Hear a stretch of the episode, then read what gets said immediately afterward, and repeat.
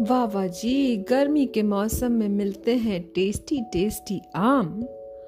और हमने खाए इतने आम कि हमें याद आ गया एक कहानी का नाम। और क्या नाम है उस कहानी का? उस कहानी का नाम है पेड़ की कृतज्ञता। अब कृतज्ञता का मतलब क्या होता है? जब हम हम किसी चीज़ के लिए ग्रेटफुल होते हैं तो हम कहते हैं कि हम कृतज्ञ हैं। ग्रैटिट्यूड तो भाई ये कहानी है एक गाँव में रहने वाले दो बच्चों की। एक लड़की, जिसका नाम था लाली, और उसका एक छोटा भाई, जिसका नाम था बबलू। अब लाली और बबलू अपने दादी दादा के साथ रहते थे। उसके जो दादाजी थे, वो थे बढ़ई। बढ़ई मतलब कारपेंटर। और वो गाँव भर के लिए लकड़ी का सामान, फर्नीचर बनाते थे, और उससे उनका काम चलता था। तो एक दिन लाली बैठी हुई थी और खट खट खट खट करके वो एक लकड़ी के टुकड़े में कील ठोक रही थी। अब जब उसने अपना काम पूरा किया और हथौड़ी साइड में रखी, हथौड़ी से करते ना हैमर से, और तो उसके बाद एक सैंड पेपर उठाया, रेग माल कहते हैं उसको, और उस सैंड पेपर से उस लकड़ी के टुकड़े के ऊपर खूब खूब खूब रब किया तो वो स्मूथ हो गया। और स्मूथ हो गया तो साफ़ और चिकना हो गया। और उसने खुशी से अपने दादाजी को वो दिखाया जो वो बना रही थी। और वो क्या बना रही थी? एक सुंदर सी, छोटी सी चौकी। हम्म उस चौकी को देखकर दादाजी बोले, वाह, लाली, ये तो बहुत सुंदर है। इतनी सुंदर। अब दादाजी एक घने से आम के पेड़ की छाया में बैठे हुए हुक्का पी रहे थे। बोले अरे कौन विश्वास करेगा कि एक दस साल की लड़की ने, लाली दस साल की थी, एक दस साल की लड़की ने इसे बनाया है, इतनी सुंदर चौकी। बोली हाँ दादाजी, बस अब इसके ऊपर कलर करना रह गया है। तो दादाजी बोले, मेरे ख्याल में बड़ी होने पर तुम मुझसे भी अच्छी कारपेंटर बनोगी। तभी पास में उसका भाई खेल रहा था, बबलू। बोला, और मैं और मैं तो दादाजी ने मुड़ के देखा तो बबलू क्या कर रहा था? ज़मीन पर रंगोली बना रहा था कलर से। अरे बबलू बेटा, तुम हमारे गाँव के सबसे अच्छे चित्रकार बनोगे पेंटर आर्टिस्ट बनोगे। दादी माँ ने कहा, देखो जरा, कितना सुंदर डिज़ाइन बनाया है और इस डिज़ाइन में आम के डिज़ाइन बनाए हैं, आम की शेप में कितना सुंदर दिख रहा है। दादी माँ ने दादाजी से कहा, ये तो इतनी सुंदर रंगोली बनाता है, मुझसे भी ज़्यादा सुंदर। तो भाई, अरे हाँ एक बात याद आई, दादी बोली। कल ना भोला फिर आएगा। अब भोला कौन? हाय, भोला था एक वुड कटर दादाजी ने पूछा, क्यों? दादी माँ बोली, देखो, ये आम का पेड़ अब कटवा देना चाहिए। ये सुनकर बच्चे हैरान रह गए। अपना काम छोड़कर दोनों चिल्लाए और बोले, आप हमारा पेड़ नहीं कटवा सकती? दादी माँ बोली, देखो, भोला जो है वो इस पेड़ की लकड़ी के लिए मुझे बहुत पैसे दे रहा है और हम लोगों को पैसों की बहुत सख्त ज़रूरत है। हमारे पास ज़्यादा काम नहीं है। बबलू रोते हुए बोला, दादी, तुम इतनी कठोर कैसे हो सकती हो? तुम ऐसे कैसे कर सकती हो? इतना सुंदर पेड़ कैसे कटवा सकती हो? लाली की आँखों में भी आँसू आ गए। दादाजी ने समझाया, देखो भाई, अगर इस पेड़ में फल आते, ये पेड़ फलदार होता तो हम इसे बेचते नहीं, हम इसे कटवाते नहीं। तुम्हारे पेड़ में एक भी तो आम लगा नहीं आज तक। उस पेड़ का क्या फ़ायदा जिसमें फल ही ना आए? अब भी देखो पेड़ पर बौर आया हुआ है। आम के पेड़ में जब फ्लावर्स आते हैं तो उसको कहते हैं बौर आया हुआ है। देखो बौर आया हुआ है, लेकिन फिर भी सारे फूल सूख जाते हैं, झड़ जाते हैं, एक भी फल नहीं आता। तो लाली ने रोते हुए कहा, अगर फल नहीं आते तो क्या हुआ? इतना सुंदर पेड़ है। हम इसे कितना प्यार करते हैं, दादाजी। प्लीज़ ऐसा मत कहिए, हम इसे नहीं कटवाना चाहते। दादाजी और दादी ने दोनों बच्चों की फीलिंग्स को समझा। उन्हें पास में बिठाकर प्यार किया। तो दादाजी ने दादी के कान में कुछ कहा। फिर दादी बोली अच्छा ऐसा करते हैं, हम कल पेड़ नहीं कटवाएँगे। एक महीना वेट करते हैं। अगर एक महीने के बाद भी इसमें से कोई फल नहीं आया तो इस पेड़ को हम कटवा देंगे। बच्चों ने कुछ चैन की सांस ली। चलो, कोई बात नहीं। थैंक यू दादी।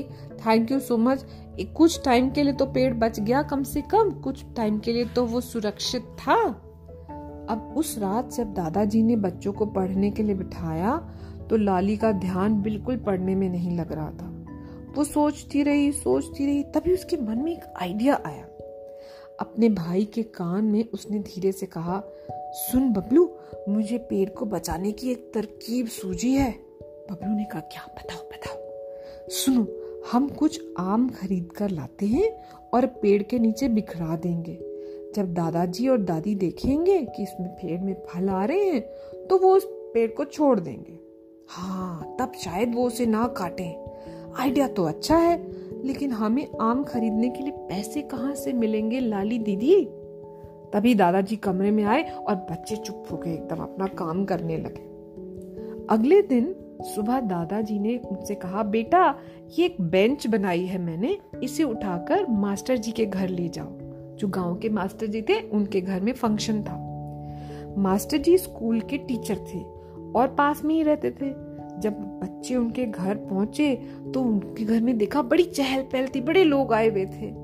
लाली बोली, ओ अच्छा इनके यहाँ तो शादी हो रही है, उसकी तैयारियाँ हैं। मास्टर जी की जो वाइफ थी, वो बाहर निकली, सब लोग उन्हें दीदी कहते थे। अरे वाह, दीदी ने उन्हें देखकर कहा, तुम दोनों बिल्कुल ठीक समय पर बेंच लेकर आए हो। बस अब एक काम और रह गया है, दुल्हन के बैठने के लिए चौकी चाहिए मुझे। कहाँ से मिलेगी बता सकते हो चौकी? दीदी ने पूछा। लाली ने कहा, आपको चौकी चाहिए ना दीदी? मैंने खुद एक चौकी बनाई है। अगर आपको चाहिए तो मैं वो ला सकती हूँ आपके लिए। अरे वाह, दीदी को तो आइडिया अच्छा लगा। हाँ ठीक है, लेकिन दुल्हन के बैठने के लिए कोई ऐसी वैसी चौकी से काम नहीं चलेगा। किसी ऐसे को जानती हो जो उस चौकी के ऊपर सुंदर सी चित्रकारी कर सकता है, कुछ डिज़ाइन बना सकता है, पेंट कर सकता है? लाली बोली, क्यों नहीं? बबलू उस पर डिज़ाइन बना सकता है? ये सुनकर मास्टर जी के यहाँ जो दीदी थी, वो बड़ी खुश हुई। दीदी ने बच्चों से कहा कि घर जाकर चौकी पर काम करना स्टार्ट करो, फटाफट। उन्होंने बच्चों को कुछ सामान खरीदने के लिए पैसे भी दिए और उन पैसों से रंग मतलब कलर्स और ब्रश वगैरह खरीद कर बच्चे घर आ गए। अब उस दिन सारी दोपहर बच्चे बैठकर चौकी पर काम करते रहे। लाली ने उसको फिनिश किया, बबलू ने उसे पेंट किया, उन्होंने उस पर सुंदर सुंदर, लाल, पीले रंग से सुंदर कमल बनाया। जब मास्टर जी की पत्नी ने चौकी को देखा तो वो बड़ी खुश हुई। हाँ इतनी सुंदर चौकी तो मैंने कभी नहीं देखी। दुल्हन के लिए ये चौकी परफेक्ट रहेगी। थैंक यू बच्चों थैंक यू ये कहकर उन्होंने लाली को पैसे दिए। पता है कितने पैसे? पच्चीस रुपए ट्वेंटी फाइव रुपीज़ वाह रुपयों को कसकर हाथ में पकड़कर लाली भागी एकदम बाज़ार की तरफ़ अपने भाई के साथ। को उन रुपयों से उन्होंने कुछ हरे हरे आम खरीदे। हम्म और अपने घर लाकर उन्हें आमों को छुपा दिया। उस रात वो दादा दादी के सोने तक जागते रहे वेट करते रहे। फिर जैसे ही दादा दादी जी सो गए तो धीरे से जाकर पेड़ के नीचे आम फैला दिए। अगली सुबह जब दादी माँ उठी और बाहर गई तो हाँ वो ज़ोर से चिल्लाई, अरे अरे, देखो देखो देखो, आम के पेड़ में फल लगने लगे हैं। मैंने तो सोचा था इसमें कभी फल नहीं लगेंगे। दादाजी ने आमों को देखा और कहा, अजीब बात है, आम कल गिरे, कल तो हवा भी नहीं चल रही थी तो ये आम गिरे कैसे? रात में अगर आंधी आई होती, हवा चली होती तो ये आम गिरते ना। ओहो, दादी माँ ने कहा, अरे छोड़ो, बेकार की बातें मत करो। जब हम सो रहे थे ना, तब शायद आंधी आई होगी, हमें क्या पता? बबलू ने हँसी रोकते हुए कहा, अब आप पेड़ को तो नहीं कटवाएँगी ना, दादी माँ? दादी माँ ने कहा, अरे, फल देने वाले पेड़ को कोई काटता है क्या? कोई सवाल ही नहीं उठता बेटा। कुछ दिनों बाद बच्चों ने थोड़े से रुपए और निकाले और और आम खरीद कर ले आए और पेड़ के नीचे फैला दिए। इस बार आम जो थे वो दादाजी को मिले। उन्होंने बच्चों की तरफ़ घूर कर देखा और कहा हम्म, यहाँ कुछ अजीब सा हो रहा है। लेकिन इससे पहले कि वो कुछ पूछते बच्चे चुपचाप खेलने के लिए भाग गए। अब उस शाम क्या हुआ कि बड़े ज़ोर से आंधी आई। दादी माँ ने लालटेन जलाई। बच्चे उनके पास सिमट कर बैठ गए। बच्चों को डरा हुआ देखकर दादाजी उन्हें रामायण की कहानी पढ़ के सुनाने लगे। हम्म लालटेन की रोशनी में कहानियाँ सुनते सुनते बच्चे सारा डर भूल गए और बहुत सारी और बातें भी भूल गए। अब सारी रात आंधी चलती रही। जब बच्चे सोकर उठे तो देखा कि दादी माँ तो घर में है नहीं।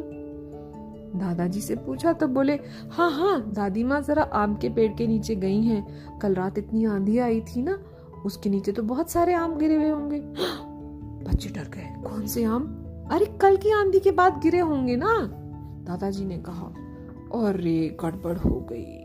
लाली और बबलू परेशान हो गए। कल रात तो हम आम रखना भूल ही गए थे।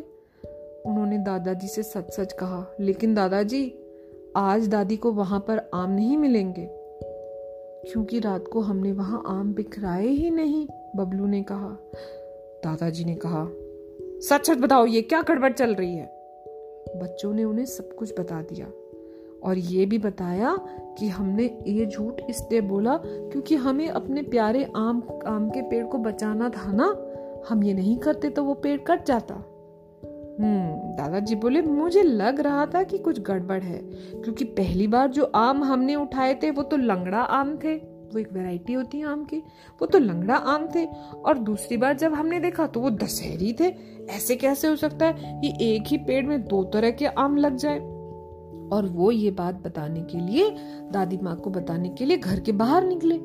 लेकिन जब वो पेड़ के पास पहुँचे तो उन्हें बड़ा आश्चर्य हुआ, बड़ी हैरानी हुई। आम के पेड़ के नीचे तो ढेरों आम गिरे हुए थे। लाली ने हैरान होकर पूछा, हाय, ये कैसे हुआ? दोनों बच्चों ने अपनी आँखें मली। सोचा, कहीं हम सपना तो नहीं देख रहे।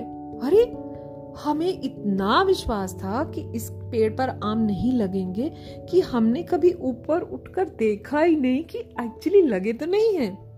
उनकी बात सुनकर दादी माँ बोली, आ, मुझे ऐसा लगता है कि तुम्हारा पेड़ तुम्हें थैंक यू कह रहा है। तुमने उसकी जान बचाई तो फाइनली उसने भी तुम्हें फल दे दिए। और ये कहकर भागकर बच्चों ने जल्दी जल्दी से आम बीने और दादी माँ को सारे आम बीन कर दिए और खुशी खुशी घर आ गए। और इस तरह से उन्होंने अपने प्यारे पेड़ को बचा लिया। और बदले में पेड़ ने क्या किया? अपना थैंक यू कहने के लिए खूब सारे फल दे दिए। उनको तो है ना बात सही? हमें पेड़ों को बचाना चाहिए भाई। बिल्कुल कटने नहीं देना चाहिए। तो फिर ये आज से हम याद रखेंगे और हमारी कहानी हो गई खत्म। पैसा हजम।